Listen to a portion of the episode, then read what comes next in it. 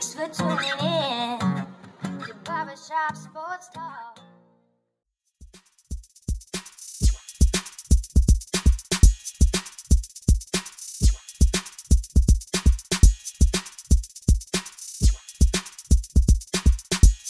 Oh, thank you all for tuning in to the 517th episode of Barbershop Sports Talk with me, your host, Daryl D. Lane. As always, wherever you are, however you may be listening, I want to thank you for making me and this show part of your day, whether you're Spotify, iTunes, Stitcher, Apple Podcasts, Google Podcasts, Radio, SoundCloud, Pandora, whichever podcasting number platform you may be listening to me via. Have a great podcast for all you guys today. Going to have Kenny Simmons, getting expert, returns for different sports to break down and recap everything that went down for week 15 of NFL action. Number four, I get to that conversation with Kenny. I'm going to give my shameless plug as always. First time listener, thank you, but subscribe and follow right now. Also, share this podcast to friends and family, whether via or other ads, Facebook groups, etc., etc. Check on the description below. Specifically, if you Spotify, everything timestamped, you can click on the timestamp and we'll send you to whichever part of the podcast you would most like to listen to, folks. It is for your convenience. Follow me on Twitter at nitra underscore lane and subscribe to my YouTube channel. Just type in Daryl Lane. You'll find that I post three to five minute clips of this podcast right here, as well as my syndicate show outside the shop. And lastly, if you've Apple or iTunes, give me five stars and a great review. And for some odd reason, right, if you don't the pod, then fret not worry now, folks, but just don't say anything. Because you know what your mama told you. If you don't have anything nice to say, don't say it at all. And cut up next to the break on Barbershop Sports Talk. We're going to have Kenny Sim on the show. Cut up next to the break on Barbershop Sports Talk.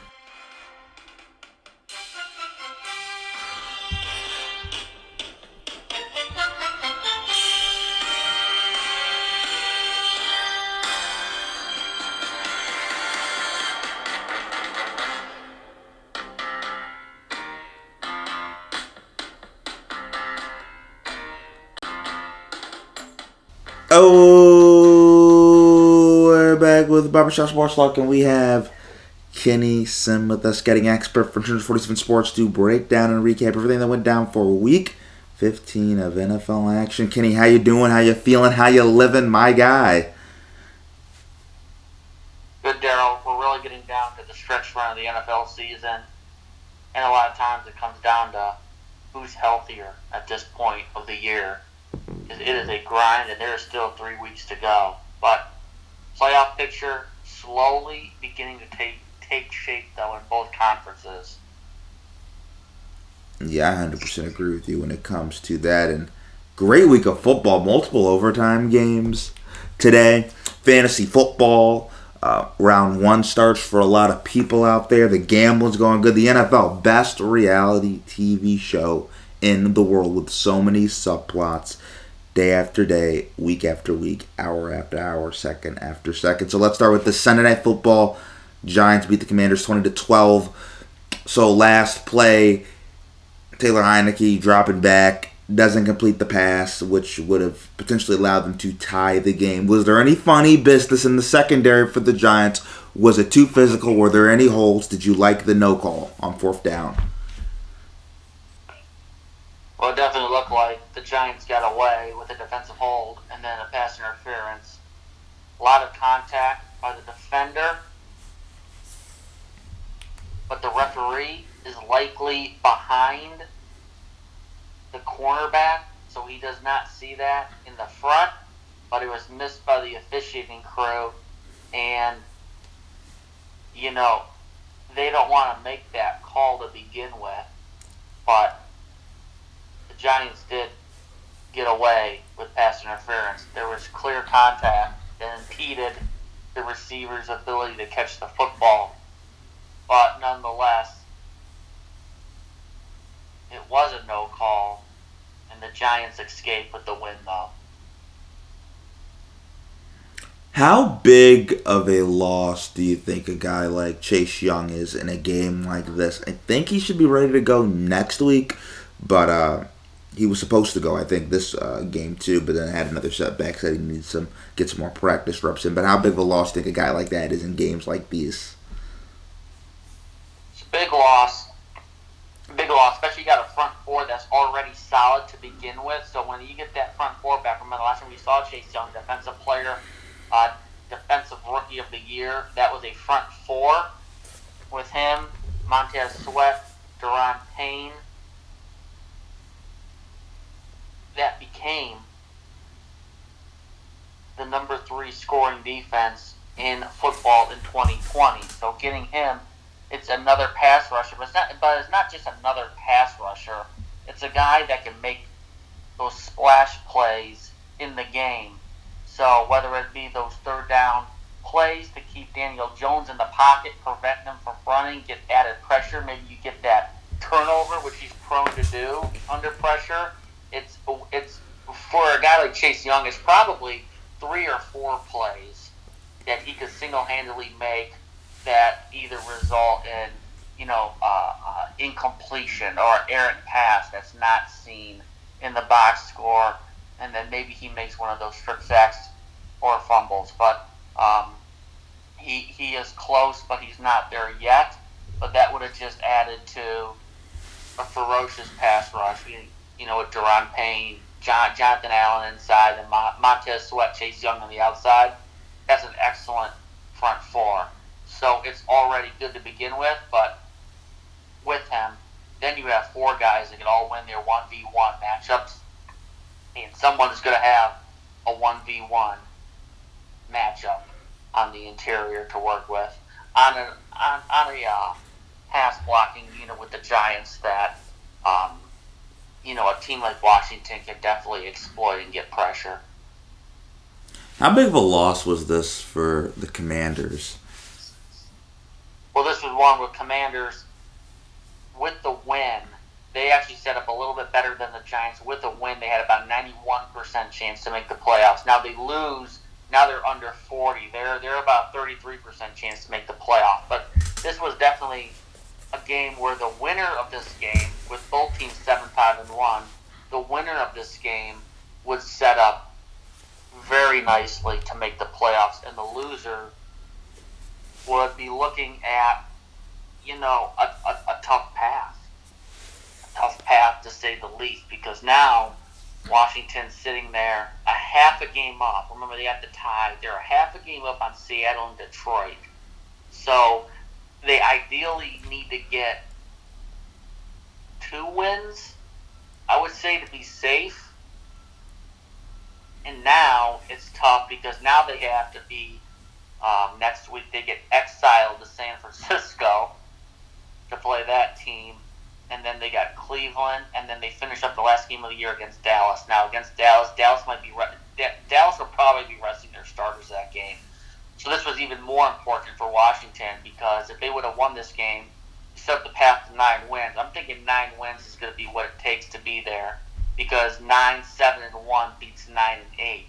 Now, you know, with that loss, they're a half a game up still, but they need to probably win two of the next three. And one of those games is San Francisco. So whoever won this game was looking very good. Whoever lost this game is probably looking at, I would say, less than a 50 50 chance of making the playoffs. And now it's going to be tough. Um, you, you, you got a Seattle team that is teetering, but, you know, they got uh, Jets at home and the Rams. Detroit ends up with having uh, Panthers, Bears, Lions. So they're set up nicely to run the table. Uh, but it, with this loss today, um, Washington's probably going to have to win win a game that they're not favored to win um, to make the playoffs. But whoever lost this game was going to be in a three horse race and probably having the schedule working against them for that seventh seed. And now the Giants get one step closer to officially clinching, getting their first playoff appearance in the Brian Daboll and Daniel Jones era, for what that's worth. Uh, really, the, the Giants' passing offense just isn't good, though. And that's really the thing when it comes down to if they're in a playoff scenario. They're not going to be able to beat any of the really good teams in football. I mean, they're probably a one and done team, right? You can't be this mediocre in the passing game. Daniel Jones is what he is. Their weapons on the outside are just atrocious. Kenny Golladay has more receiving touchdowns. And no, excuse me, Andrew Thomas has more receiving touchdowns than Kenny Golladay. The left tackle has more receiving touchdowns than uh, one of the receivers on your team, a highly paid and compensated wide receiver on your team. Uh, so I don't anticipate the Giants going anywhere fast, Kenny. Well, I kind of see this, you know, I kind of see this like the uh, 2017 Buffalo Bills with similar type of structure. Uh, just so happens that the head coach and GM both came from Buffalo. But remember, Buffalo made the playoffs in 2017 with kind of a bridge quarterback, I would say, and that really set the program up nicely. Then they had to take a step back in 2018 with a rookie and Josh Allen to take two steps forward. But similar to the Giants, you know, I mean, I don't see them giving a big extension to Daniel Jones or going forward. If you take a look at, I mean, if Daniel Jones is on the team, I mean, how does the, how does him and the arc of the New York Giants look next year and in two years from now? You know, they, they, they probably are going to be looking elsewhere at quarterback eventually to go where they want to go, which is competing in the NFC East and you know making the playoffs consistently in the Super Bowl. So um, they still need to work that out. But to make the playoffs this year is a huge accomplishment for this team, and Brian Daboll is doing more with less. That passing game is a makeshift passing game. It was already a week to begin with. It has been totally ravaged by injuries. I mean, they got one of their, you know, receivers running, running the most routes is Isaiah Hodgins and then Rich, Richie James, but they rely a lot on this type of style of game is really the only one that works out. So creating turnovers on defense, having a, a team that does not have the best offense where they can hold a team under 20 points and then running the ball, you know, maybe getting a couple of runs with Saquon Barkley, a short field, and putting together, you know, one or two touchdown drives. Now we're going to go to the Buffalo Bills, who played on Saturday, and they played the Miami Dolphins. They won 33 to 29. The fourth straight playoff berth clinched by the Buffalo Bills. What does that say about the program, Kenny?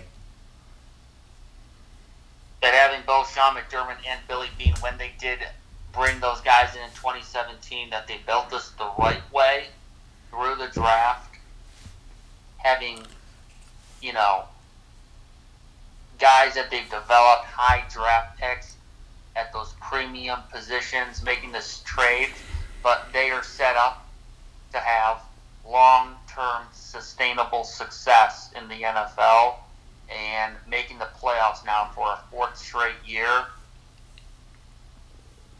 gives them the proof that is in the pudding that this is a program that you know, as long as they have those three guys, Beane, McDermott, Josh Allen, they're set up for long term sustainable success and to be a, a, a team that plays in Jan- deep in January, year in and year out. Um, you know, it's hard to make the playoffs in the, in the NFL, let alone, you know, doing it multiple years now. But they're one of the, you know, three or four teams, two to four teams in the NFL that is able to make the playoffs year in and year out like that. Long term sustainable success, what every franchise strives to do. Yeah, Josh Allen made some few wild throws during that game. I think back to uh, late second quarter uh, most teams will kind of just kneel it out or run out the clock. And Josh Allen just go bing, bing, bing, goes all the way down the field and then throws a crazy sidearm throw off balance to running back James Cook and Sean McDermott's like, well, we didn't really draw that up, but you know, Josh is Josh. And then the only reason why I'm looking at Josh right now and I'm like, the only reason he's not the best scrambler in the NFL is because there's that guy number 15 in Kansas City who's probably the greatest scrambler in the history of the game. So when you have Josh Allen, he covers up so much and he makes so much spectacular plays that just allows for the Bills to, you know, be in this era where they have four straight playoff appearances, right? Uh, because the quarterback's the most important position on the field, and he is one of the special quarterbacks we've seen in this game. Uh, in terms of Josh Allen's carries, though, he had 10. They ran him a lot, particularly in the second half of the game. You think that's probably a little bit too much to be doing right now? You know, I'm more of a fan of the Josh Allen running when it comes to the playoffs, obviously, win or go home. I don't know how much I like that as a fan personally uh, in the regular season. Well, again, it's a weekly thing. Again, not having someone that can carry the load at running back. Not Devin Singletary. He's struck about 10 to 13 carries every week. James Cook has not been asked to take on that role either. So it's kind of a three a three man combo with Allen, Singletary, and Cook taking on all the running back carries. And they're putting a lot on Josh Allen. Eventually, you know, he's going to break down, or it's going to be less efficient carries. Maybe that slips to the passing game, but they definitely need to be able to have a running back that they can hand the ball off to in four minute offense and close the game like that.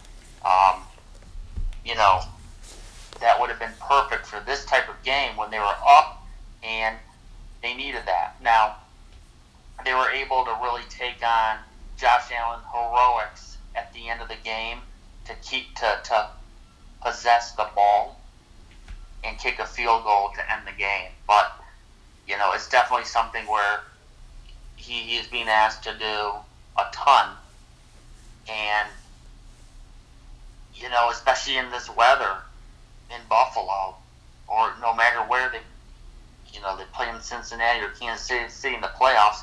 There's going to be inclement weather. Teams are going to need to be able to run the football, at least to mix it in. Yeah, and it's also interesting.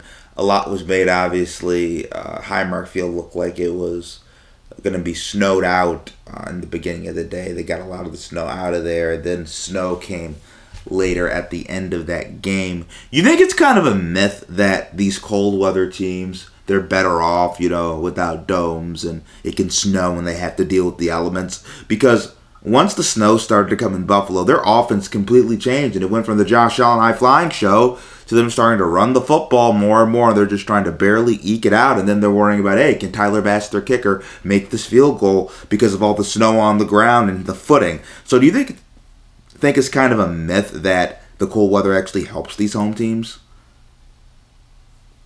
Definitely, Buffalo needs to scrap that stadium plan. They sent out the stadium plan, the initial pictures for that new new stadium. They need to put a dome over that. They need to put a dome over that especially with Josh Allen in a high flying offense for years to come, you want to have, as a team, the Bills want to have probably the most ideal conditions for potent offense. And you could control the climate. There's no inclement weather in a dome. And so that would give the Bills a huge advantage. But with, with, with a high powered offense that ideally is pass first, pushing the ball down the field with explosive plays, to have every advantage in the book, definitely domes are the way to go. In terms of the Dolphins, they've been on a little bit of a losing skid as of late. Should Dolphins fans be concerned with what's kind of happened to Tua in this offense? Yeah. Yeah, it's happened for three straight weeks now. I mean, after starting off so hot, he has really struggled to complete 50% of his passes the last three games. He's, he's, he's been under 50%. He has five touchdowns, three interceptions. The accuracy is declining. Now, he made some nice deep throws, I think, that, that, that were schemed open, but he's another one. You know, in the second half of that game, really had a touchdown to Waddle, and you know, they throw their deep shot in the goal line, and Waddle's waiting for the ball again, and it was far, you know, it was about ten yards short, and he couldn't come, he couldn't come back to the ball like that. It should have been a touchdown. So that happens every few, uh, every few times. It happens several times a game for Tua, and I have worries about him, especially when they have to go on the road in a type of uh, in, in in the cold weather. You know, whether it's going back to Buffalo, going to Kansas City, going to Cincinnati, playing in that cold weather with him um, against those teams with those defenses. I have a lot of reservations still, and it's been a key stretch, and you know they they played three solid teams that are looking to make deep playoff runs over the last few weeks. And they've all been on that national TV to be watched 49ers, Chargers, Bills. And Tua, Tua really hasn't played a good game in, in any of those three. How big of a risk are the Dolphins at of like falling out of the playoff picture right now?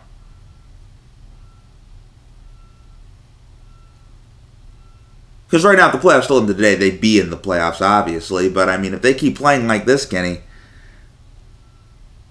Yeah, I would think they should be okay still with a home game, a home game, um, in in good weather, a home game next week against the Packers. and they're gonna have to go to Foxborough, right? Yes, yes, but they play the Packers next week. The Packers will be playing on a short week since they play on Monday night, and they then um, have a home game on the last game of the year against the Jets as well.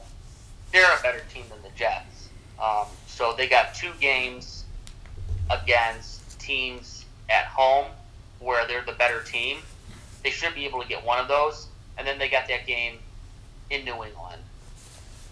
So they should be okay at you know about ten wins, I would say, and that seven seed, that seven seed looks like it's going to be nine wins.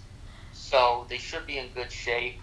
Um, and I have to see how the tiebreakers go for the AFC East because Patriots and Jets are in there too. But but right now, um, you know the Dolphins are in good shape of making the playoffs still.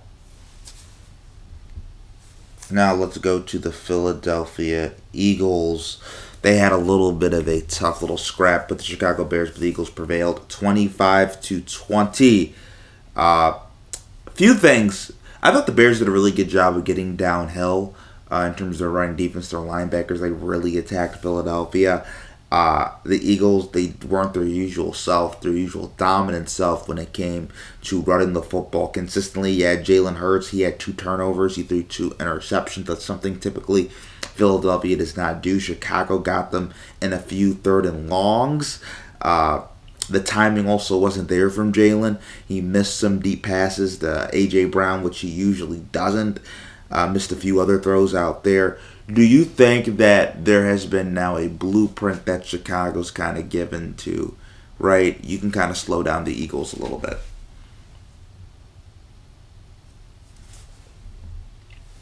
Maybe a little bit of a blueprint, but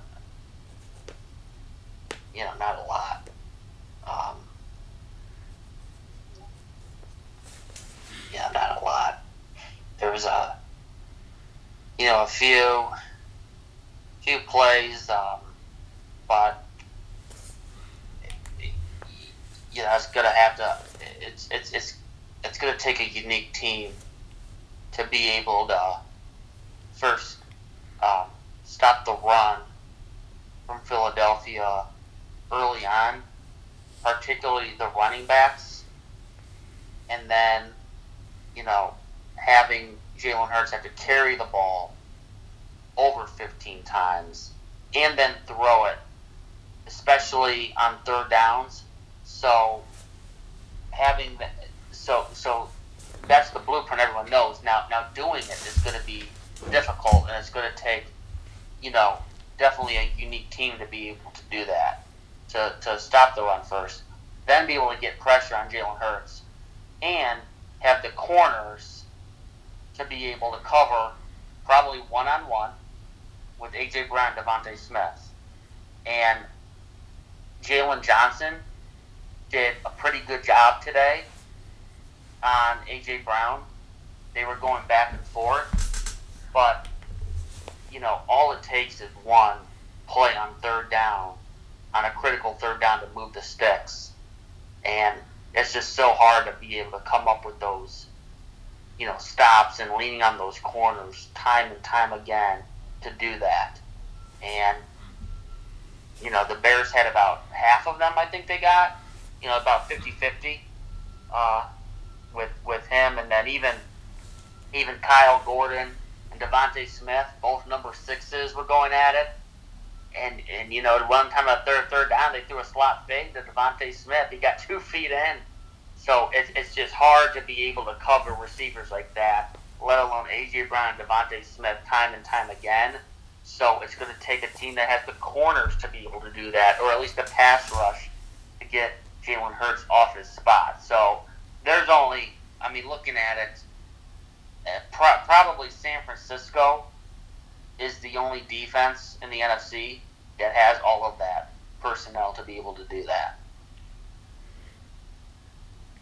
Yeah, I, I still am kind of with there with you. I was kind of on the Dallas train as well, maybe a little bit until obviously their performance these last few weeks has been less than stellar, and you know the Vikings, you know, the Vikings will never beat the Philadelphia Eagles. Uh, that game will just get uglier and uglier. That's the what I've come to terms with in terms of that matchup.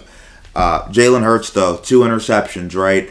Uh, not his best game. How much this hurt him in the MVP conversation? I don't know, it's a good game of Patrick Mahomes. Probably to put him a little bit behind there. Um, I still think it should go to Patrick Mahomes. He's the best player in the league. Um, Without Tyreek Hill, by the way, lost the best receiver in football, and the offense is still what the best offense. yeah, still the number one scoring. I think it's number two. It's number one or number two in scoring offense and all that. But but I mean I, I mean he's he's he's the best player on a team that is favored to win the Super Bowl. And again, you take Patrick Mahomes and Jalen Hurts off their respective teams. Kansas City is far worse off than the Eagles, which still has enough infrastructure at the skill positions, defense, offensive line to be able to get by. Um, so that, I mean, if it's a close game at the end, what quarterback do you not want to see coming onto the field? If your team's on defense, Patrick Mahomes, um, adding all that up, still think it should probably go to him. So Haason Reddick had two sacks, one tackle for loss, almost had another sack, but then Justin Fields like just spun out of it and made one of the craziest non-touchdown runs because he stepped out of bounds I've just ever seen in my entire life. But uh, Haason Reddick, and you know another kind of dominant game for him. Is he the most underrated edge in the NFL? Because I feel like in a world where we all we talk about is right, Von Miller, Myles Garrett, the Watt brothers, the Bosa brothers, Maxx Crosby. Nobody really talks about Haason Reddick. Is he the most underrated edge in football?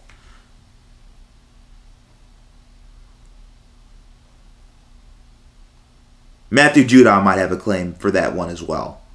Second yeah, in sacks. Yeah, I mean those guys are definitely the under. Yeah, those, those guys definitely underrated guys that do not get the accolades as some of the star players, but they they perform and show out game in and game out, week in and week out. You know, you could add you, know, you add him in there. You add a Jalen Brown from Tennessee in there too. A Matthew Judon. Those are definitely all guys that are highly productive players that do not get looked upon. They're all pros and Pro Bowls, and how their defense changes when they're on the field, but how, you know, to a certain extent, how the team that they were on, how their defense looks, or how how hard of a time they've had replacing you know, a player like that. How hard it was to replace a Haason Reddick in Arizona. And losing 10 sacks. And then you kind of see the bump Philadelphia gets with him as one of their top pass rushers in in a in a heavy, in, in, in, in a defense that has a, a huge pool of pass rushers to deploy, and him being one of them. Um, so he probably not get accolades there because he's one of about six or seven defensive linemen that they rotate. Um, keeping, but but he's but by doing that, he, he keeps his teammates fresh and he's able to stay fresh himself. But he's on the list of a very underrated player. But being an underrated player who also, you know, turns out very solid seasons every year. Now let's go to the Kansas City Chiefs versus the Houston Texans. The Chiefs won 30 to 24 in overtime. The game looked in doubt for a little bit. Possibly, I thought as a Bills fan, maybe, just maybe, the Texans could pull up the upset of the century and make sure the Bills had sole possession of the best record in the AFC. But it didn't happen. But by the way, Kenny, any concerns for Kansas City, right? They're playing with the devil a little bit in their close game with the Denver Broncos, right? Russell Wilson went out. You have a backup quarterback. Denver also hasn't been very good. Then you play Houston, worst team in the NFL. I know they played the Dallas Cowboys stuff, but given how the Dallas Cowboys just played against the Jaguars, maybe the Cowboys aren't who we thought they were. But you know, given they played the Texans stuff and Texans and Houston had them on the rope, should there be any concerns about what's going on in Kansas City as we head towards the home stretch of the playoffs? This was an absolute lose lose game for the Chiefs, and only a few of these games happen every year. They were favored to win by 14 points. I think both teams knew who was going to win that game, so they so so so they could not possibly win this game. They they lose, you know, the loss is the loss. They win close, they're going to get ripped for playing the Texans too close. And if they win, they get no credit because they were expected to win by a ton. So this was one of those rare games the Kansas City Chiefs could not have possibly won today. So definitely, you, you, you know, you match up the teams. Both teams know who's better. Um, so the motivation, probably the focus during the week was not there. And it, it's, it's one of those games. Um, also, you add the fact that they're on the road as well. So, adding all that up, it was a spot to maybe have a little bit of a letdown. And, you know, looking ahead to the playoffs a little bit. So that adds up to the Chiefs. Would like to see the Chiefs kind of put the foot on the gas, though, at the end and kind of pull away like some teams do. Um, they were not able to do that, and they got into a barn burner. But I don't think, I mean, I'm, I mean, even in a close game, there was never really a doubt that they were going to win the game, though. Um, and, and and part of that was the play today of Patrick Mahomes. I mean, he had five incompletions all game. The third, 36 of 41, uh, really solid, really solid performance today, and he helped, you know, keep the team alive. And one of those where, because they had him, there was always the sense that if they really needed to get a score, they were going to be able to do that. And they were. You, you know, Houston scored. Uh, they go up 21-16, and then the uh, Chiefs had a nice long drive to retake the lead on Mahomes, and then um, you know got them into field goal range before the end of regulation was no good. Uh, if anything, Houston, you know, probably played a lot of that shell look, that too high look, and tried to really just make the Chiefs earn it, going long plays, eating up a lot of clock, and probably trying to keep the score close.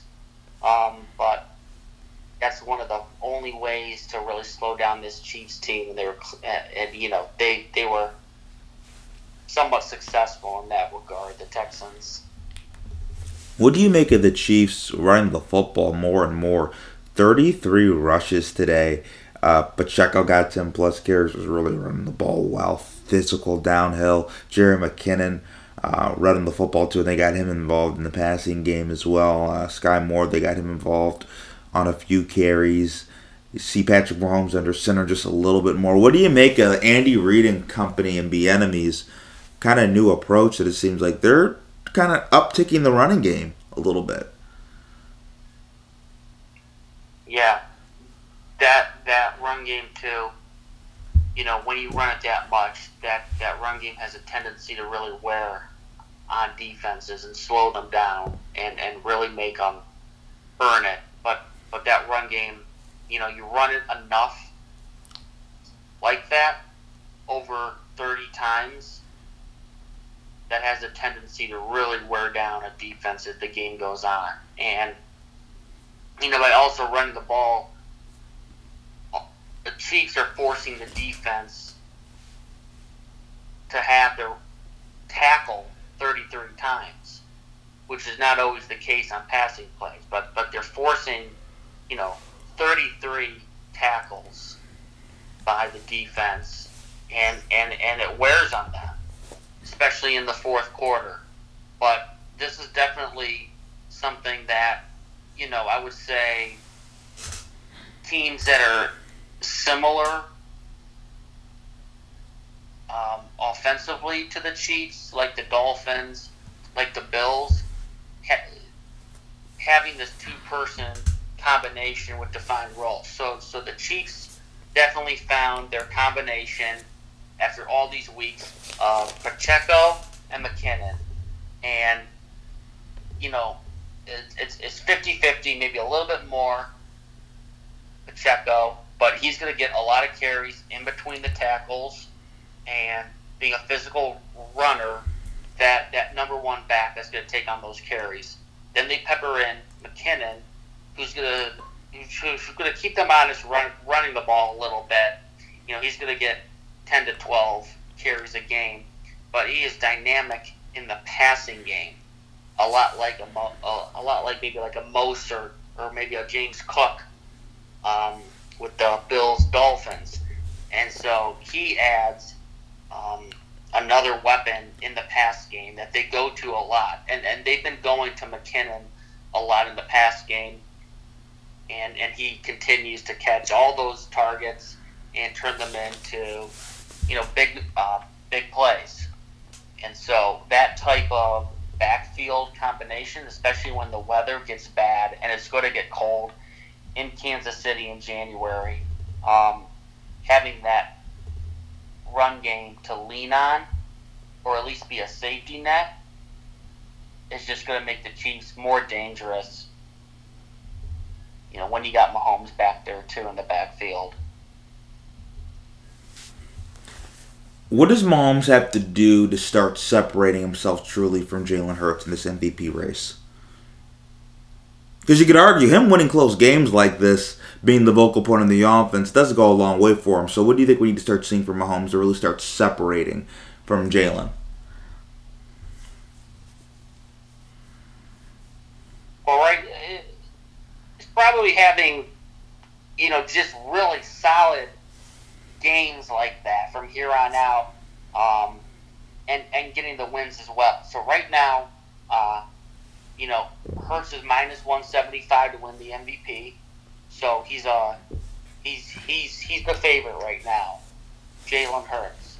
Now he struggled today, so it's it's if if if Mahomes could put together three of these solid games to end the year like that, where he's completing I mean, over 70% of his passes. You know, the quarterback rating getting up there and being among the league leaders, if not the league leader in QBR and quarterback rating, and and winning games like that and playing at a high level, that could give them the edge as well. Now, um, for the one seed, if the Chiefs are able to get the one seed, which they do not control their own destiny, but they're one Bills loss away, um, getting the one seed in the AFC when a lot of people in the preseason did not even pick the Chiefs to win the division. And here we are at the end of the year, and they're the one seed in the AFC. that is going to go a long ways as well. With all those changes, the Kansas City Chiefs are right there at the end of the year in the one seed playoffs in the AFC run through Arrowhead in Kansas City. That could get to uh, Mahomes the MVP too, because it is a little it, it it is a big narrative award as well. But right now, um, seems to be that you you know the field has separated, and, and, and it's Jalen Hurts and Patrick Mahomes right now for the MVP with only three weeks to go. So what we're going to do is we're going to take a quick break and then come up next to the break on Barbershop Sports Talk where to talk more Week 15 of NFL action. Come up next to the break on Barbershop Sports Talk. DraftKings Sportsbook, an official sports betting partner of the NFL, is my go-to when betting on the NFL this holiday season. Same game parlays, easy fast payouts, player prop options, etc., etc. You guys know the deal. Right now, new customers can bet just $5 on any NFL team to win their game and get $150 in free bets if they do. Check this out right now. Everyone can earn up to 100% boost with DraftKings stepped up same game parlays. Go to the DraftKings Sportsbook app and place a same game parlay and combine multiple bets like which team will win, player props, point totals, and more. The more legs you add, the bigger the boost, the bigger your shot to win big. Download the DraftKings Sportsbook app now. Use code TBPN. Place a $5 bet on any NFL team to win their game and get $150 in free bets if they do. Only at DraftKings Sportsbook with code TPPN. And now it's time for you, Mariah. All I want for Christmas is you. You love the holidays and you love betting.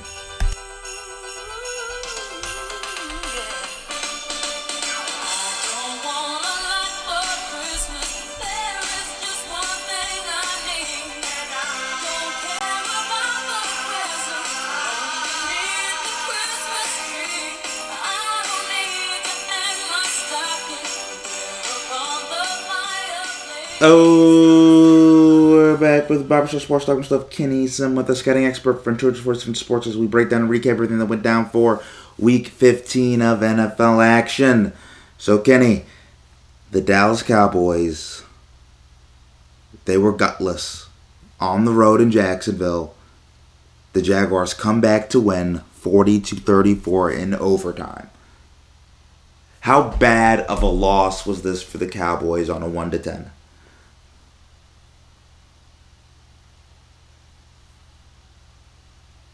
probably about a five. They were locked into the five seed, uh, which is a little bit of a little bit of a slight risk. Yes, they will draw the NFC South team, but they really will not be playing a game of significant importance for about a month. And they are a little bit banged up in the secondary, but you know, this is one where even if a team with a very good quarterback is behind the Cowboys, that the deficit is not too big to come back on. And that's what the Jaguars did um, today. Yeah, I also thought this was a little bit of coming of age for Trevor Lawrence. I mean, he made a few moves in the pocket where he spins out of pressure, makes some throws on the run, made some tight window throws, and you look at him and you're like, this is the dude that we've all been waiting to see. I mean, he threw four touchdown passes, really had command, and it's like, this is the guy that we're seeing that has a talent of a top five quarterback. Is this the best game you've seen Trevor Lawrence play his entire career? Yes, I thought it was last week against the Titans was his best game. However, he, he followed that up with today. This win was the signature win this year for Doug Pederson and Trevor Lawrence. But we put Trevor Lawrence on trial in the middle of October, saying we really need to start looking at this guy closely and what he's got. And the, that that second half of the year, the last five games, the last five games, he has 13 touchdowns, one interception, four games with quarterback rating over 100. Three of those games, 70% completions.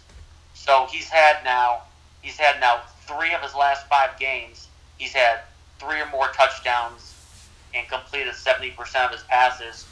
He is really coming on um, as being, this year even, I would call him a top 10 quarterback this year. He's playing like it. And then you add that in with his pedigree and how comfortable he is. He really needed a, a, full year to really begin to make an evaluation. Uh, one of the biggest disservices that's happened in the NFL is having him pair with Urban Meyer last year. So this is really his rookie year. But he is really showing signs that this is a guy that could play quarterback at an A level. And then you start pairing guys around him, they could begin to make some significant moves next year. And the way he's playing uh, has has kept them. It's, it's, it's really put them uh, definitely in this AFC South division, making a late charge. But I'm just looking at this game too. He made some tough throws today, off platform. He had a big play. Uh, they needed to get in range for a field goal at the end of regulation. They had about 20 seconds left, and he had the ball on his own 15 eh, on his own 45. So he needed about 15 yards, 20 yards to be safe. He extended the play. He eluded a rush, and then he really had to reset his feet because he was rolling left. Reset it, and he threw a strike about 20 yards downfield to the receiver and, and I mean, it's plays like that that he did not make last year that he's making this year. But it's just plays like that to get in field goal range, to get in overtime, that if it's not a completed pass, the Jaguars probably lose. But he was making plays in the red zone as well. They're, uh, they, they have the most uh, passing touchdowns in the red zone this year, the Jacksonville Jag- Jaguars and he made again a lot of nice plays in the red zone today. Uh, you know, attacking the man-to-man coverage, identifying mesh routes quickly, um, and he hit Marvin Jones, Zay Jones, um, Kirk a few times. But he, he is really coming into his own as you know one of those young quarterbacks that you can build a team around. Has he surpassed Justin Fields as the top quarterback in the class again? Well, uh, yes, I would say right now, due to his passing ability in the pocket, um, and that type of advancement has given him the edge. That's more sustainable than you know having to do what Justin Fields has to do running the football. Though Now, Justin Fields' also- running is special, man. Though. Yeah, yeah, it's, it's, it's tough to translate that year in and year out to wins. Um, but also, you know, you got to take a look at the context as well, where Jacksonville signed Christian Kirk, who is, you know, justifying that contract of $18 million. And that's going to be the type of receiver that the Bears will need. But they pair, they, they, they paired him up with weapons, with a number one receiver, and a very good play caller. And you add that up with, with the abilities on, on what he's doing right now, making plays in the pocket, stepping up under duress. He did a few times today. I would say that gives him the edge, as that is, you know, more translatable on a weekly basis um, for a quarterback.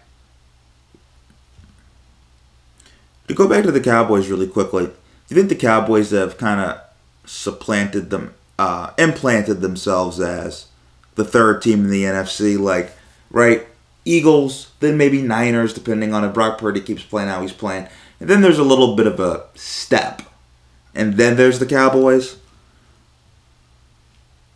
Yeah, I would put them third. I would put them third. Those are the three teams that have separated themselves from the pack, and I would put the um, Cowboys third there. Definitely behind the Eagles and the 49ers, you know, at least the first few few games, but with play caller Kyle Shanahan, um, and, and, and what he's doing with Brock, Brock Purdy, it, it looks like, you know, just going off the first two games, but in the future, San Francisco's probably not going to miss a beat on offense. So, you know, that box has been checked for them, and they have the best defense in football. So then I would put Dallas third. So now I wouldn't go to the Cleveland Browns beating the Baltimore Ravens 13 to 3.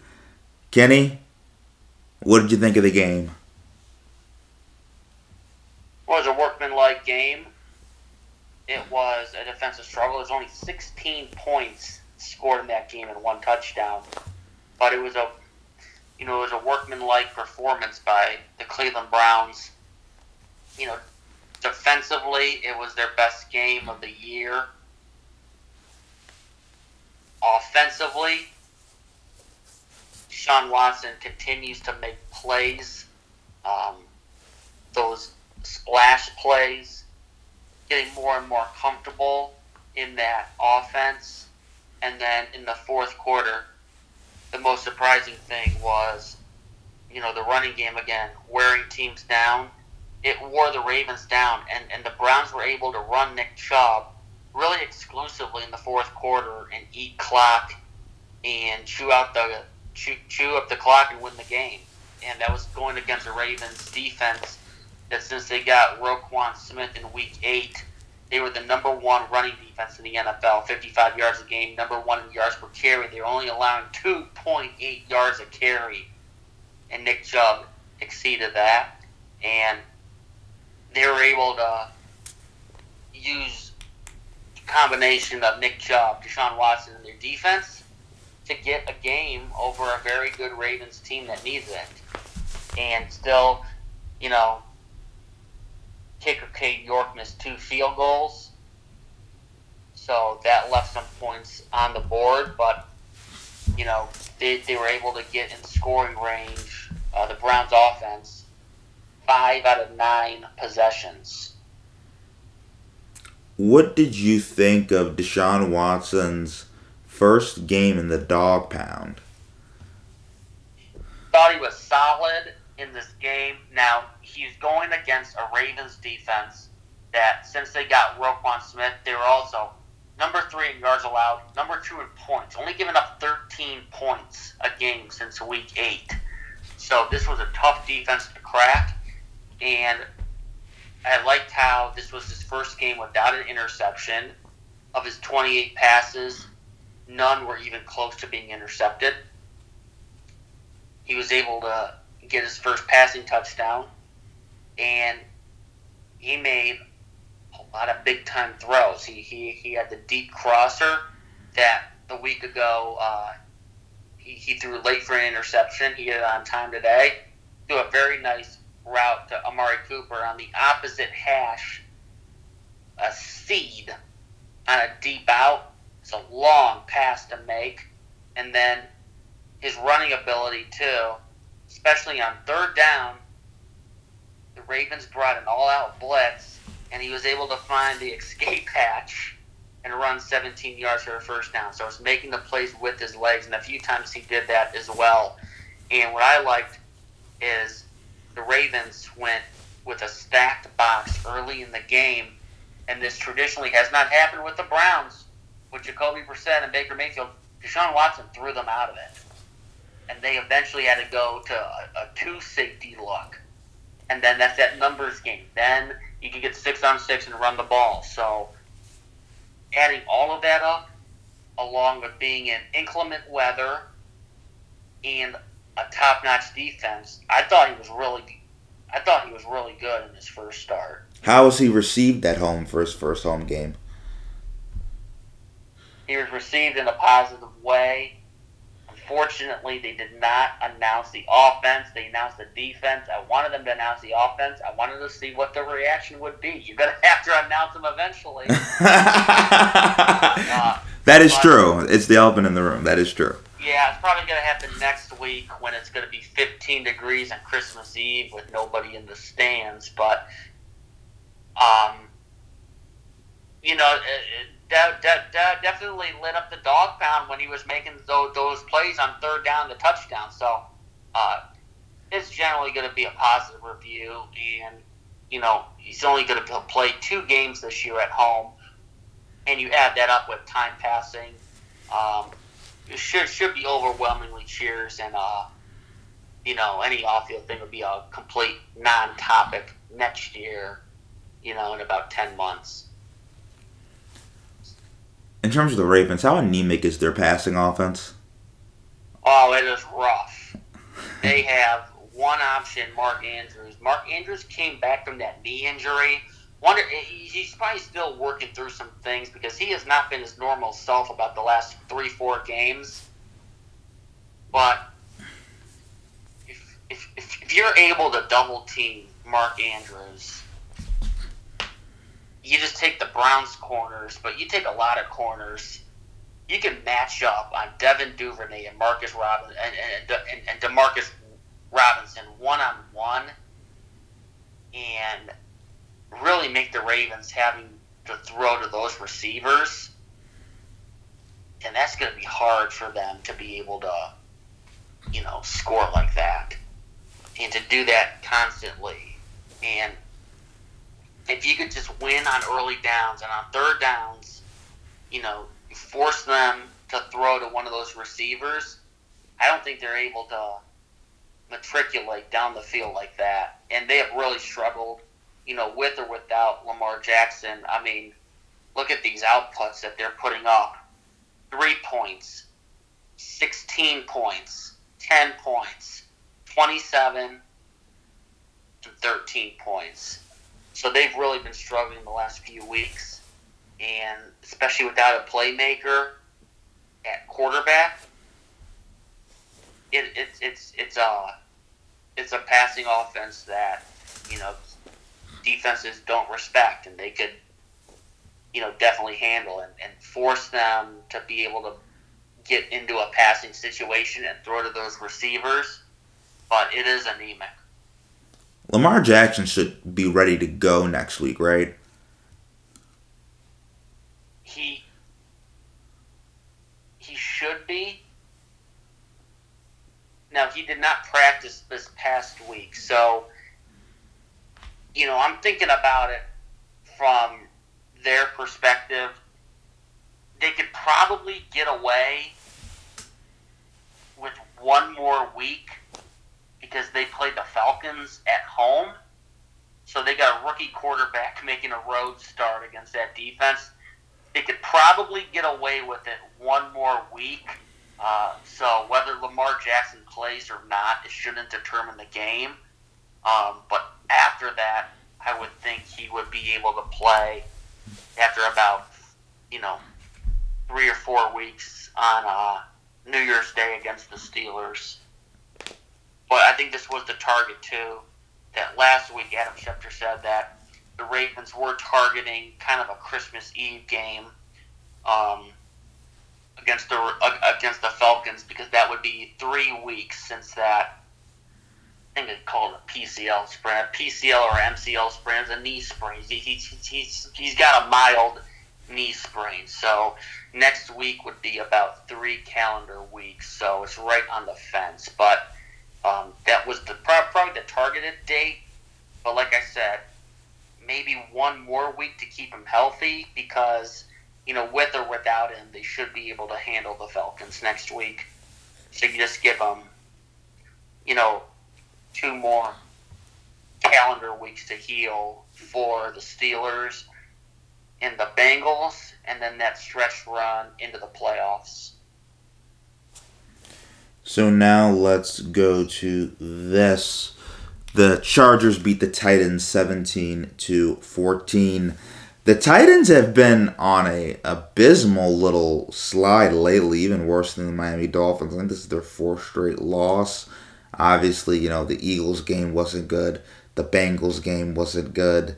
Uh, how much should Tennessee be panicking right now, Kenny? And how close are they to? Because right, Jaguars six and eight, Titans I believe seven and seven.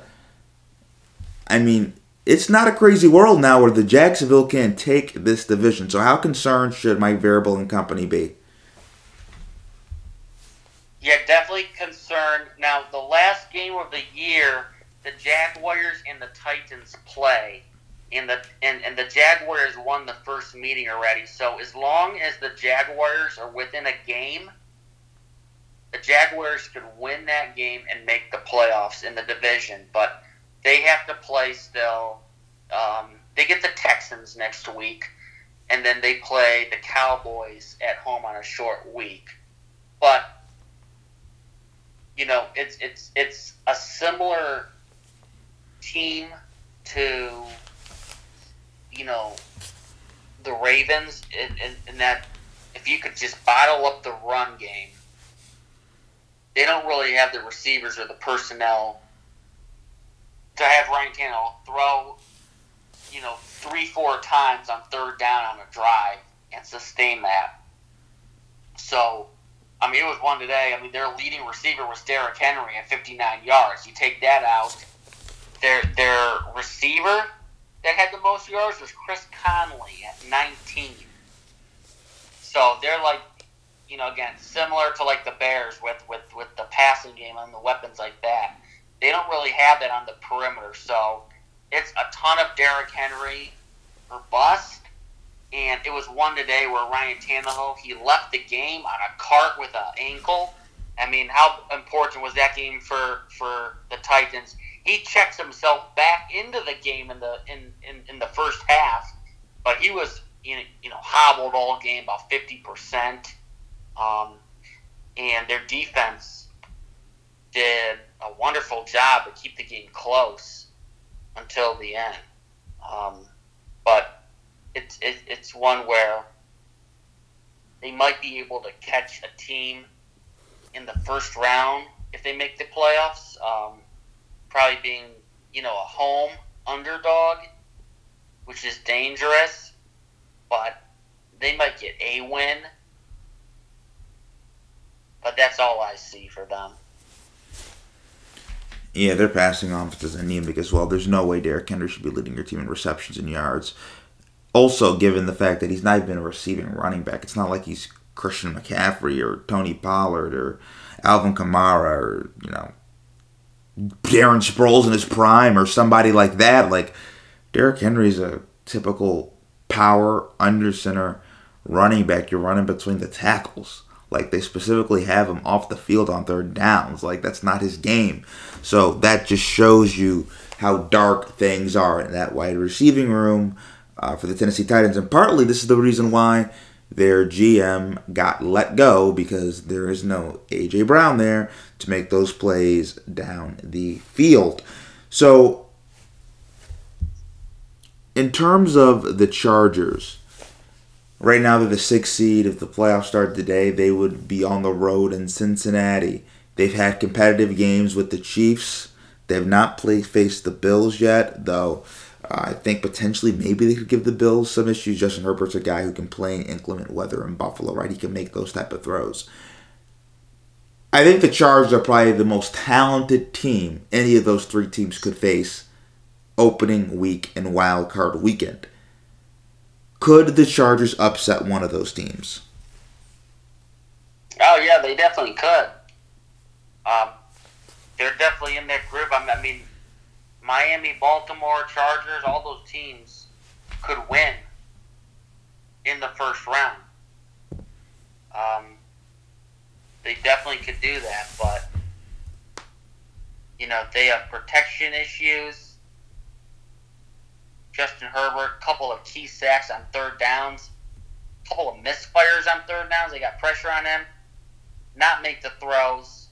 Uh, you know their their run game. It's one that it, it they they don't run it a lot to begin with, let alone run it well.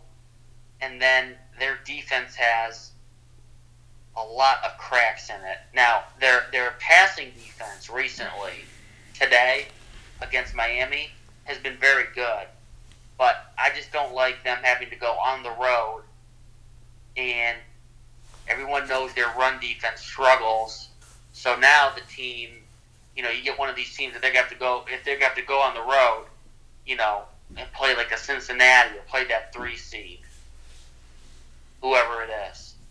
Um, having to play one of those quarterbacks on the road, and you got that pass game to deal with.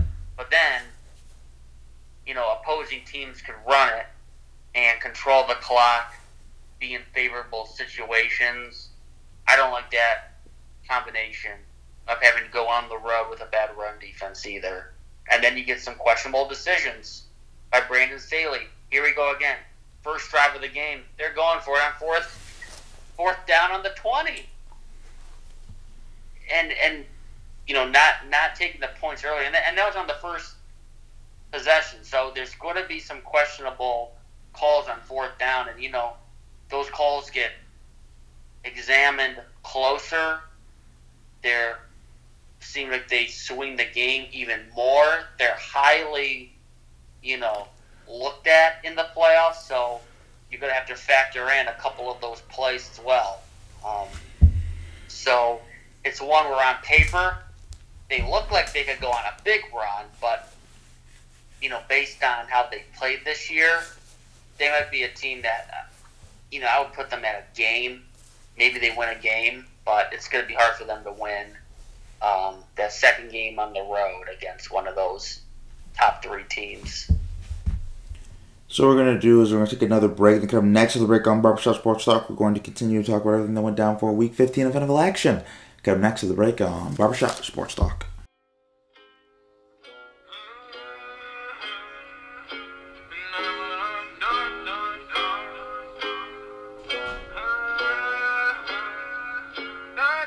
Yeah, I'm gonna take my horse to the old town road. I'm gonna ride till I can't no more. I'm gonna take my horse to the old town road. I'm gonna ride Oh, we're back with Barbershop Sports Talk and stuff. Kenny Sim with us.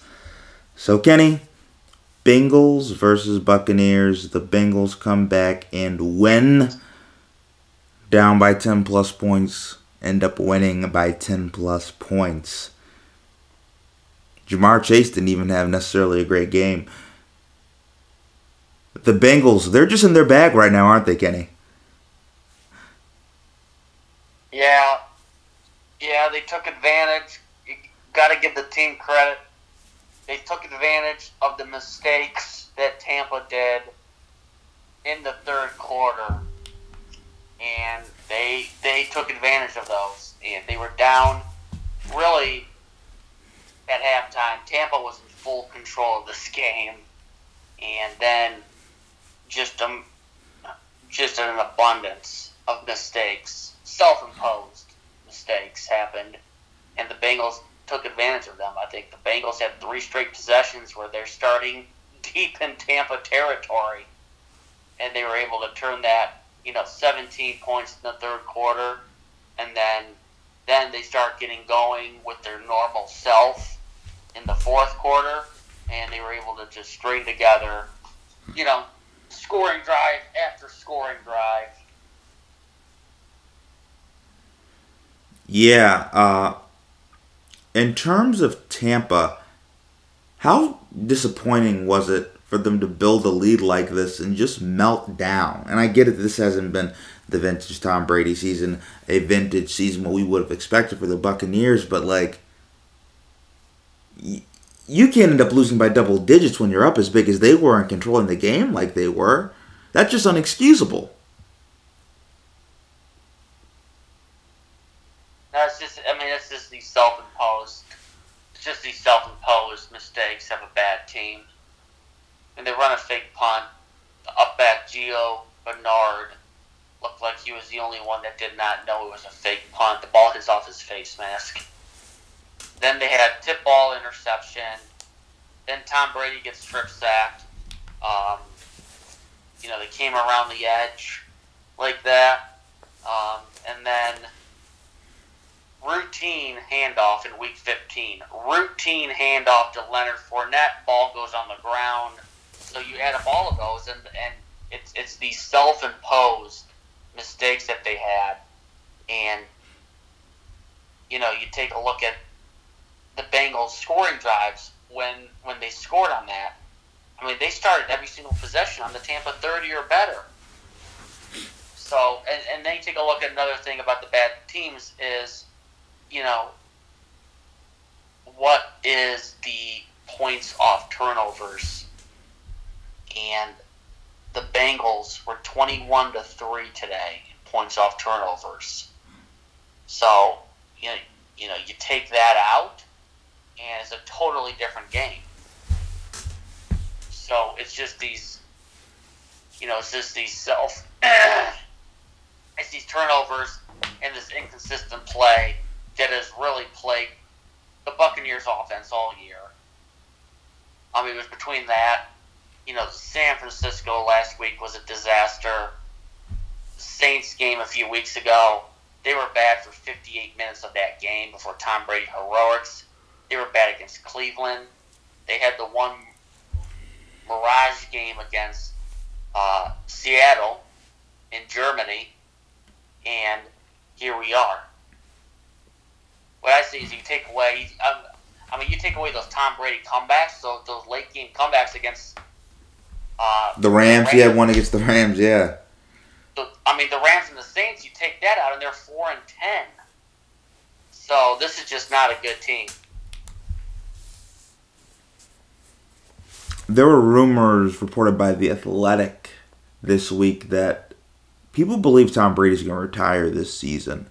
Do you think it's time, Kenny?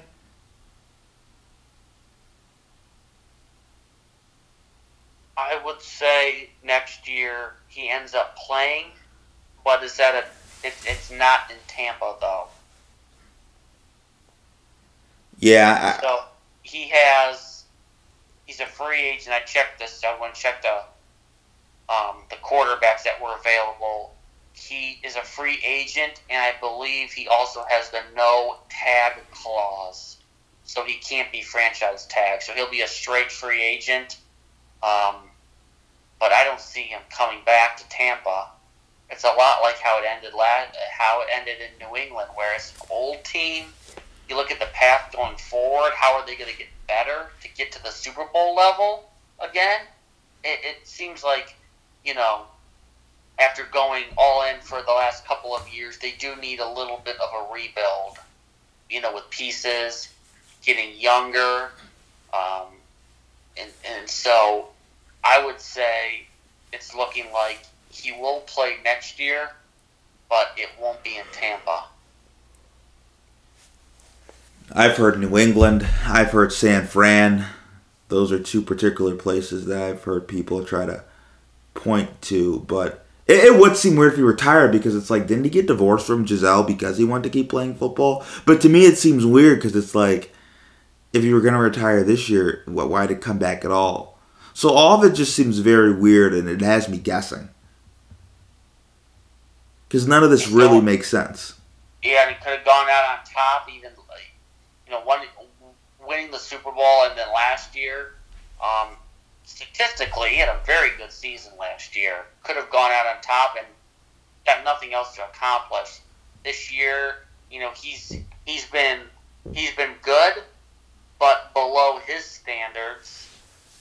You know, he's he's been he's he's he's been playing solid football, winning football, but is far below his standards. And you know, he he is getting up. to He's gonna be four forty six, but it's looking like he's not.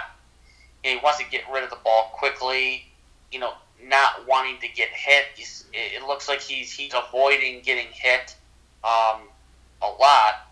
It's probably the smart thing to do, but also adds up to you know really quick short passes, so that eliminates the downfield ability, and then sometimes just eating it on sacks. So uh, virtually no play is being extended. So now we're going to go to the New York Jets. They lose to the Detroit Lions. Props to the Detroit Lions winning 20 to 17. First of all, how big is this for the Dan Campbell and Holmes era in Detroit? I know Detroit, they have not been good For years, it seems like the ghost of Barry Sanders, Calvin Johnson retired. It seems people only remember them for Ndamukong Suh stepping on Aaron Rodgers on Thanksgiving. How good was this for Detroit? This was a great win on the road, which they typically don't do well. And they go on the road in a tough game against a top five defense. So that possessed problems for Jared Goff. Having to play outside in the cold gives problems for Jared Goff. So this was definitely a situation where it was going to be a tough game. Maybe one or two plays swinging in the Jets' direction. To come out with a win was huge for them. So now they've won three in a row. They've won six out of seven since starting the year, one and six. They've won six out of seven, and they are as hot as any team in the NFL behind that offense. And they've put themselves really in a uh, really in a situation where the playoffs are a, a, a likelihood that could happen. They have a very good chance to run the table here and close the year winning 9 of 10. And they're a half a game back of the Washington Commanders. But it's been a great story. It's been one where a plan in year two is being put together and you, you know the first year is a tough always for the new coach and GM. But you know, you take a look at where they're at. They won two games last year, and in year two, they're up to seven right now, and they're probably going to win a few more games, but uh, before the season's over. But this is this is good. Is right where they were expected to be at seven wins, and they'll probably eclipse that. Uh, but you know, with what offensive coordinator Ben Johnson is doing, with what their defensive coordinator Aaron Glenn has been doing, you know, making adjustments from the first half of the year to the second half of the year. It's a program that is really going in the right direction. So Zach Wilson got the start today, and Mike White was out with ribs. Zach Wilson made some nice throws, Kenny. Uh, he made a few. Obviously, there were some that he left on the field. Did Zach Wilson do enough to potentially regain the job at all? Or is it going back to Mike White? I think it should go back to Mike White. I made a few throws. I thought he was terrible though today, you know, this is one where he needs to rebuild the trust on the field and off the field. I mean, you got a picture. This is a team. That this is a team with the entire team and their wide receivers. They're wearing the T-shirts with Mike White on it. No, they love Mike White. That's their guy. He has the locker room. and, and so that's a tough. So that's a that's a tough situation. That I mean, they don't even like Zach Wilson, and so it's it's one where he might. I mean, there's a good chance he actually will start next week on a short week. Mike White has broken ribs that need to be repaired, but also that could set him up for a possible, you know, rib that comes loose and punctures a lung. So on a short week, I don't know if he's going to be able to be cleared by doctors um, next Thursday against Jacksonville. So Zach Wilson might get a another start. But right now, there's a lot of repair. I, it, it might be too much to overcome for him. But just looking at it, I just don't see, you know, just laying out the archetype of his career in New York. Just if he is there, just what happens next year and in two years, just how that plays out. I mean, there there doesn't seem to be a future right now for him with the Jets. Yeah, and that's one thing I pointed out when it first happened. I was kind of like, I don't feel like you can go back. And Mike White is playing well enough. Like, Mike White's a decent quarterback. I mean, I don't. He was drafted in what the sixth round, but decent arm, tough kid. The locker room loves him. They're winning football games. Like, I think right now Robert Saleh them are, might be kind of like, well, I mean, he's a competent at the quarterback position, right? with 53 seconds left, and they kind of throw a short pass at the sticks, and they let about 20 seconds run off the clock without a timeout, and then Zach Wilson gets sacked. So then they use their their their first timeout with 19 seconds left in the game, and that would have came in handy.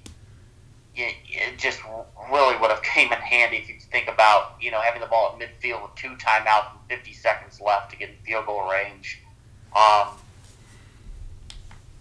you know, so definitely if you go back and watch, very questionable clock management by Robert Saleh. Actually, the hand grenade that Zach Wilson threw on fourth uh, on, on fourth and 18 to get a first down, you know, was a nice play he made, and Elijah Moore did the rest to get, you know, the first down, but then also get down for them to use their final timeout um, to set up a potential game time kick. But it was that. I mean, he uh, the the one interception he threw was it was late on the sideline that was intercepted by the safety. Balls like that, you know, the deep pass, the fade, and the out route cannot be underthrown, or those are interceptions. So that was, you know, that did happen. Uh, but definitely one where, after showing some life and getting the lead on a nice drive, uh, tough one for the Jets to lose. And this is one where whoever lost this game, huge dent in their in, in their uh, playoff chances. Yeah, I mean the Jets look like they're going to be potentially be on the outside looking in on the AFC playoff race. So now we're going to go to this: the Minnesota Vikings and the Indianapolis Colts. Kenny, is this a negative that the Vikings were down by 33 to the Colts, or positive that the Vikings came back and won in overtime?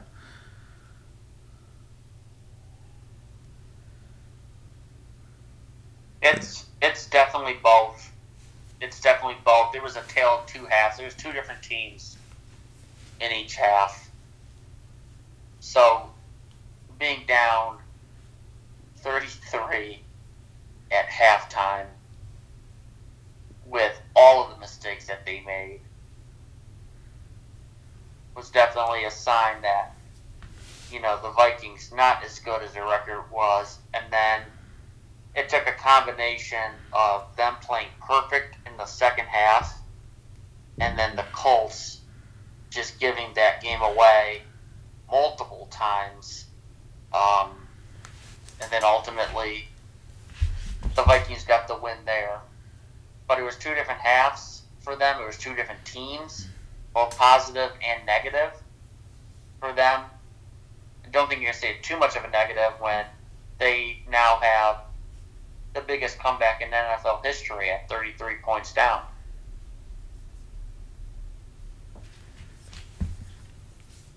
Yeah, such a tale of two halves. Kenny, when the uh, first half you were like they suck, and then the second half I'm like, how did this end up happening? They really came back. But my biggest takeaway: the Vikings are clearly second echelon of the NFC. They're not doing this coming down from 33 points BS against the Dallas Cowboys, the Philadelphia Eagles, or the San Francisco 49ers. That is my biggest takeaway. That will not happen. You can do that on the Indianapolis Colts and Jeff Saturday, who was just working at ESPN two months ago. You're not doing that against Kyle Shanahan in the divisional round. You're not doing that. I mean, maybe you might do that against Mike McCarthy. Mike McCarthy's been bamboozled a few times, but you're not doing that against a Sirianni. You're not doing it against the top teams and the top coaches. You're just not. Awful way No, to make a living. worst, and this was the worst 10 and 3 team by DVOA ever. If you also gave them a loss, it would be the worst 9 and 4 team by DVOA. It was still a team 10 and 3, but they were a minus 1 point differential. They're still getting outscored through 13 games. They're just winning, you know, what's this? Their their their 10th win now by one possession, but it was how not ready to play they were to start the game. So it, it was the special team. It was the block punt, and then it was the fumble, and then they go for it. You know, panic move. You know, I know you're down 17, but this was. I mean, we're 10 minutes into the game. The fourth down does not get converted. They get blown off the ball on the run to Dalvin Cook that was the turnover and downs. And then the Kirk Cousins pick six, you know, bad read there, bad decision there. So it was just the snowball effect of everything that could go wrong. I mean, it was every, I mean, it was offense, defense, special teams. Every series, there was something that could go wrong for them. And again, a lot of that too, a lot of that too, which is not good, um, was was self-imposed as well. Yeah, and I do want to say this really quickly. What if NFL standings, if you turn back all the one possession games for the Vikings this year, Kenny, they would be one and twelve. So instead of winning, Exactly. instead of winning all of them, they lose all of them. They're one and twelve. And then ju- just to let everybody know, there are some teams like the Niners. If you take away all the Niners one possession games, they're eight and four, right? So that's not necessarily a massive change. Get, Kenny, I'll give you one that you like. If you turn away all the Browns one possession games, they're they're like eight and five. They're in the playoffs. And now, so now. uh, the Bills are still in the playoffs. The Bills are uh, eight and five, right? Uh, so I do think that is very interesting. Though when you look at the Vikings, they go from being one of the best teams in the league to being one of the worst teams in the league. The Vikings, they're not that talented. They've won close games. All the props to them, but there's another level that they do not have when it comes to winning those games against the upper tier of the NFL. yeah, them and the Giants have won a lot of one score games. So, you know, one score games are generally 50 50 propositions. You know, your record should be about 500 in those type of spots. So, overachieving like that, um, the Vikings would be a prime candidate to regress next year. And it's actually great you mentioned the Giants. I'll tell you what theirs would be, Kenny. Theirs would be two, ten, and one. So they'd be awful too. the Giants. Yeah, they were winning a lot of close games at the end, so that's another team as well. You know, if, if, if, if they don't improve, another team prime candidate to regress uh, with with a huge uh, win discrepancy from 2022 to 2023. So we're gonna do is we're gonna take another break and then get up next with the break on Barbershop Sports Talk. We're gonna keep talking Week 15 of NFL action. Get up next with the break on Barbershop Sports Talk.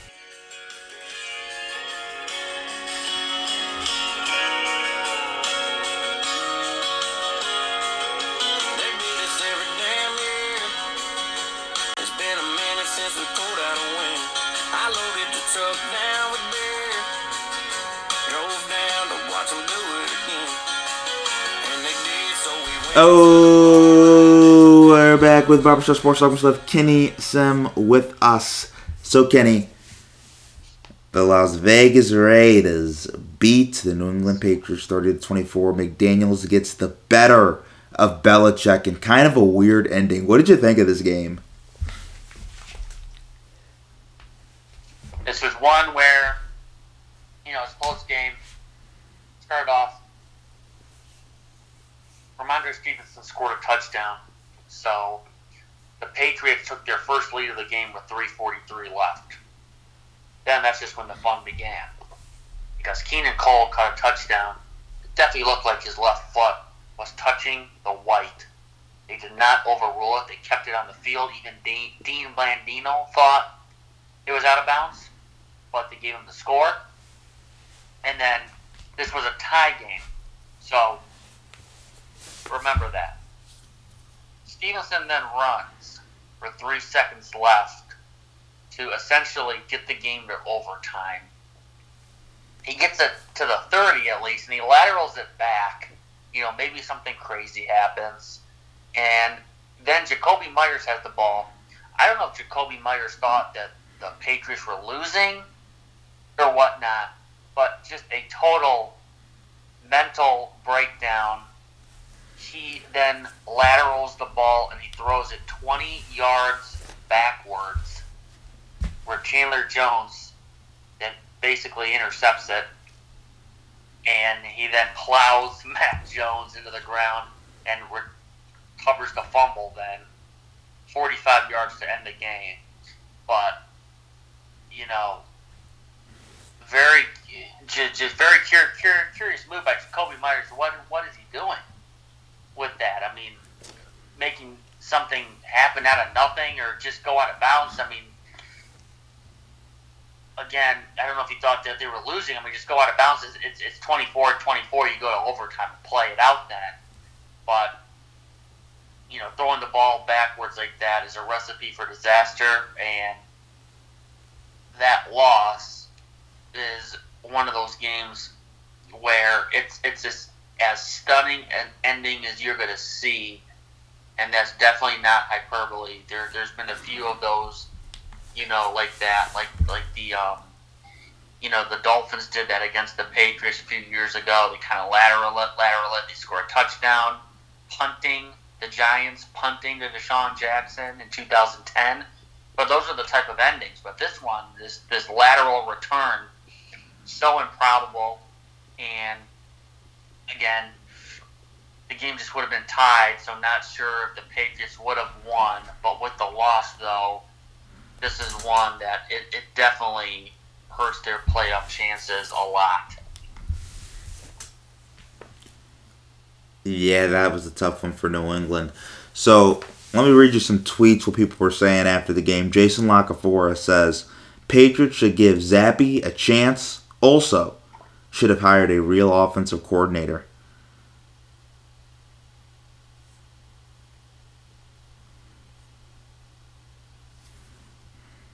Thoughts, Kenny? The offensive coordinator one should have been done. You know, Matt Patricia is a defensive guy. Joe Judge is a special teams guy. That was already hesitant to begin with coming into this year with kind of a limited a limited offensive skill pool to work with. So there's a ton of merit there on this. They warned in New England, none of those guys would be offensive coordinators. And so, you know, one of the moves in the offseason is it's definitely a logical one is to bring back bring back Bill O'Brien from Alabama. Bring him back in as an offensive coordinator. He's an NFL play caller. He's worked with Mac Jones at Alabama, and that will be the offensive coordinator to get a full evaluation of Mac Jones. Now, Mac Jones has taken a step back, lot of that too has been due to, you know, you have Josh McDaniels in your ear now, and then you go to Matt Patricia. So that change in coaching, you know, coaching definitely matters. That change in coaching is uh, not good for Mac Jones. So definitely in year three, if you bring in a guy like a Bill O'Brien, then uh, after next year, I think there'll be a good evaluation on what to do with Mac Jones. So I'm going to give you another tweet that people said. Uh, the New England Patriots are the worst coach team in the NFL. That's right, Belichick. I'm calling you out and your sons out. And that goes for Matt Screen, Patricia too. Are Patriots fans getting a little too frisky? Yeah, there's a lot of there. There's a lot of poorly coached teams in the NFL, far worse than that. Um, yeah, yeah. Kenny's like, leave Belichick alone. Belichick's like, kiss my rings. But there is also one, but but but two is, is, is one is today though with you know a team that uses coaches a lot of situational football and has historically been excellent in you know knowing the time, the down and distance, all those types of situations.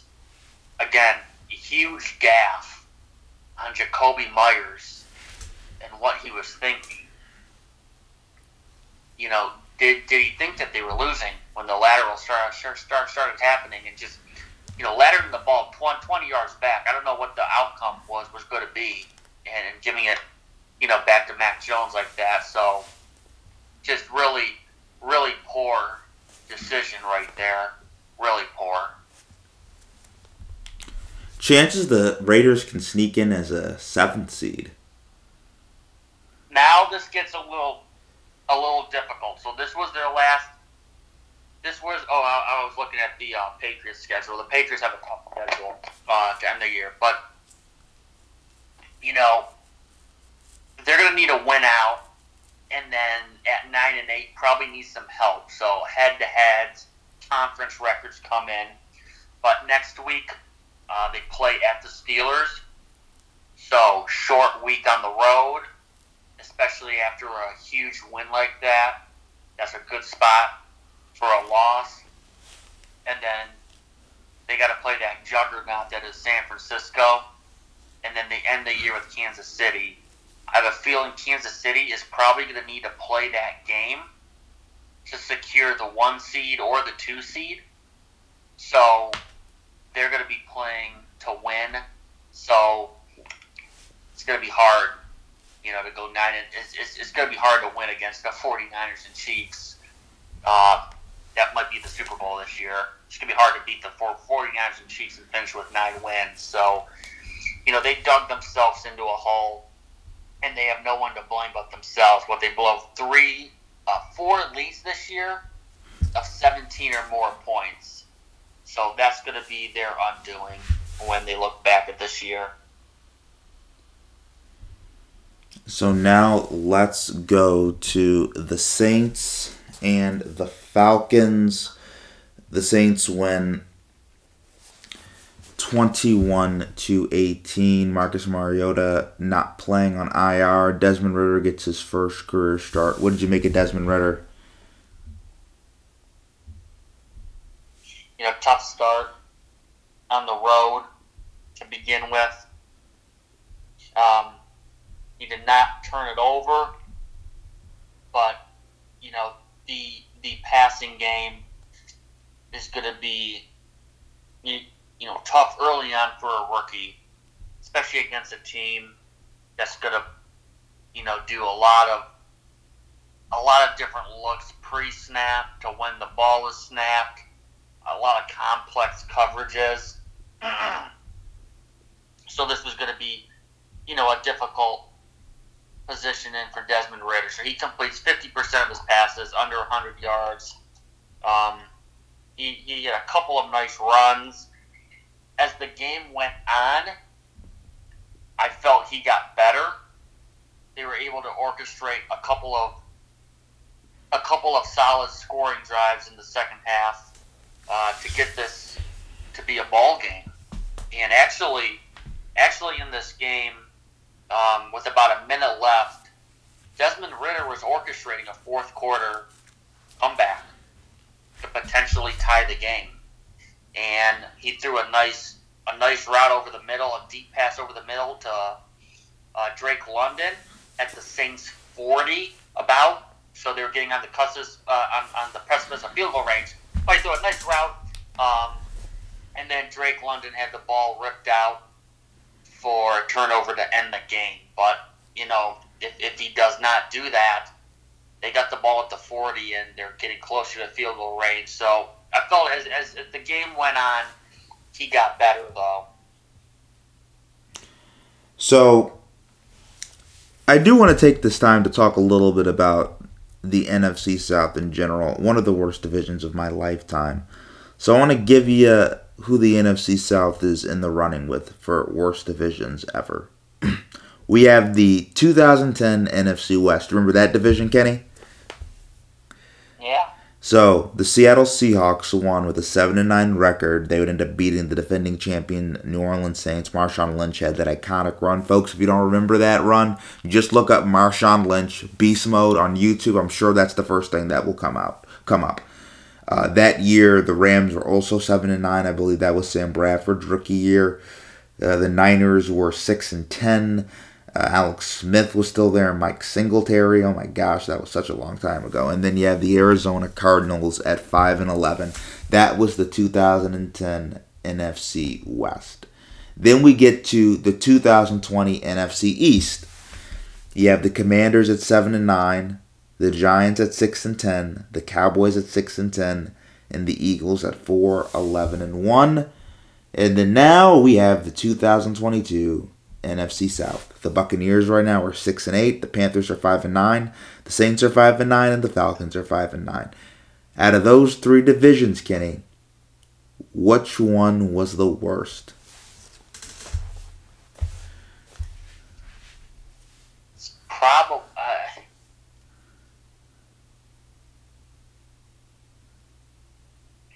I might say this one right now. Really? Okay. I mean, they got 21. I'm, I'm trying to count, count count up the wins. So they got they got 21 wins right now. Um, they got to play each other, but that's gonna be right around. That's that's gonna be right around where the uh, 2020 NFC East was, and you know all of them have a negative point differential. But this is also a division where you know, I'm just looking at after Brady. I don't know if there could have been worse quarterbacks. So you got Car- Carolina, which has eventually settled on Sam Darnold.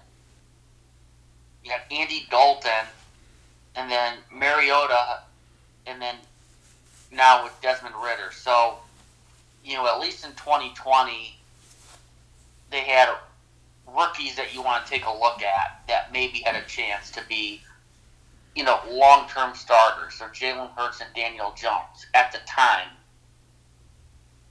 This one is, I still don't see three of these teams.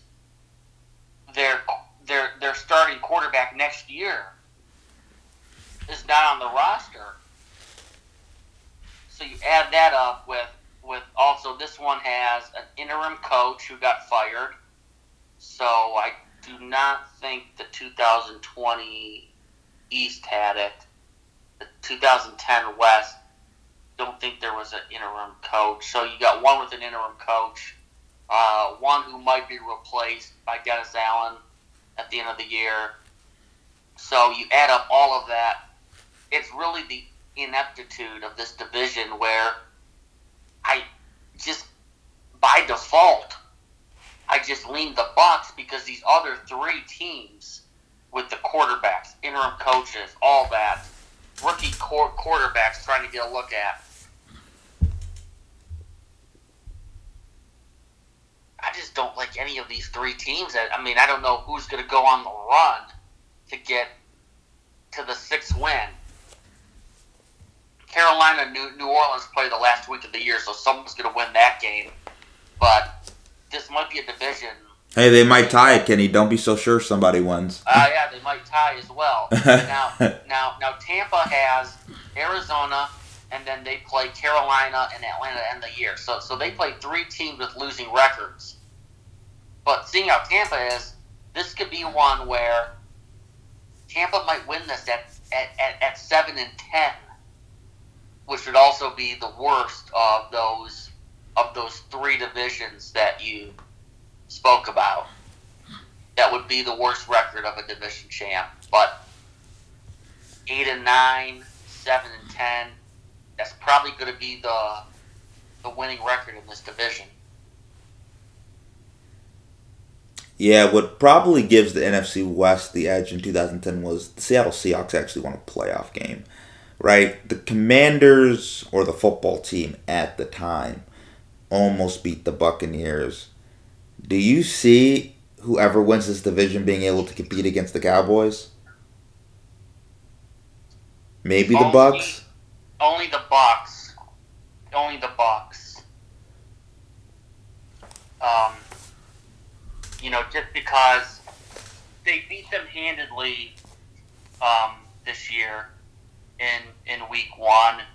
They have the defense. They do have the defense with a full week in postseason to prepare for. Where I would say they can hold the Cowboys around that 20 point mark, 23 point mark, which then the Bucks should, you know, the Bucks should be within a one possession game, and you know you still gotta like the chances with a veteran team with Brady in that spot, but it's just because of Tom Brady. You know, you saw what he did against the Rams and the Saints this year, sixteen to three. That that possibility always remains open, but you know, if you're a football fan as well, I would say you want the Bucks to win this just because you want all the playoff teams to be good. At least with the Bucks, you have that shot. I mean, if you get the Saints against the Cowboys or the Falcons against the Cowboys, I don't see the Cowboys losing that game, and that game might be Double digits. yeah, it might be yeah, yeah, it won't be a exciting playoff game where you really hope you know all six games that weekend are exciting. Don't know if that's going to be the case if the Bucks don't win the division. So now we're gonna go to the Carolina Panthers. They lose to the Pittsburgh Steelers. What are your thoughts on the Panthers' performance? This is one where they had they had an opportunity today in a good spot, and again, it's all these teams that are bad. They kind of laid an egg, so they allowed the Steelers to get the lead today, and then their offense was totally inept. There was countless amount of third and goal sacks by Sam Darnold. Um, you know, uh, quarterbacks cannot take sacks down there in the red zone, and you know they were kicking field goals to try to keep it within a possession. But their their their offense though was just it was just not good enough today. After their first score, they go they go three punts and then three field goals the rest of the way. And like I said, those field goals were in bad spots of the field. You know, right on the goal line, you want to get seven instead of three. They were kicking field goals to try to keep it within 11, keep it within a possession. Um, so, not the best game for that offense. And then their defense, unfortunately, you know, their defense is playing better at least. Um, they they kind of got gashed on the ground. You know, the Steelers used their combination of running backs to control the clock, and Mitch Trubisky only five incompletions. He was able to kind of play ahead of schedule and not turn the ball over. And when they had the lead, it's just way easier to play um, with the lead than playing from behind. And lastly, Packers versus Rams. Who you got? Yeah. So this is one where the Packers come in. You know, both teams, both teams pretty bad. You know, even with that win last week, Los Angeles is still not playing. Matt Stafford, Cooper Kupp, Aaron Donald is out. So this is one where they're just playing out the string. Uh, I don't think the Packers should be favored over seven against anyone. Now this game will be about 15 degrees, um, but Raheem Morris seems to be, you know, one where they have a good idea what this type of offense in Green Bay is doing, so they should be able to keep it close there. Maybe running the ball with Cam Akers, but it's hard to see them going on the road like that and winning a game in the cold in Green Bay, no matter how bad they are. So you got to pay attention here to this one. It is Green Bay by about seven, but I like the Packers. This one close, 20 17. Got to pay attention to the scores there on that one. Kenny, I don't think you're coming on the podcast, man. I appreciate it. Nice. We'll do it again next week. And once again, I want to thank Kenny Sim for coming on the show. I really appreciate it. And I want to thank all of you for tuning into this episode, the 517th episode of Barbershop Sports Talk.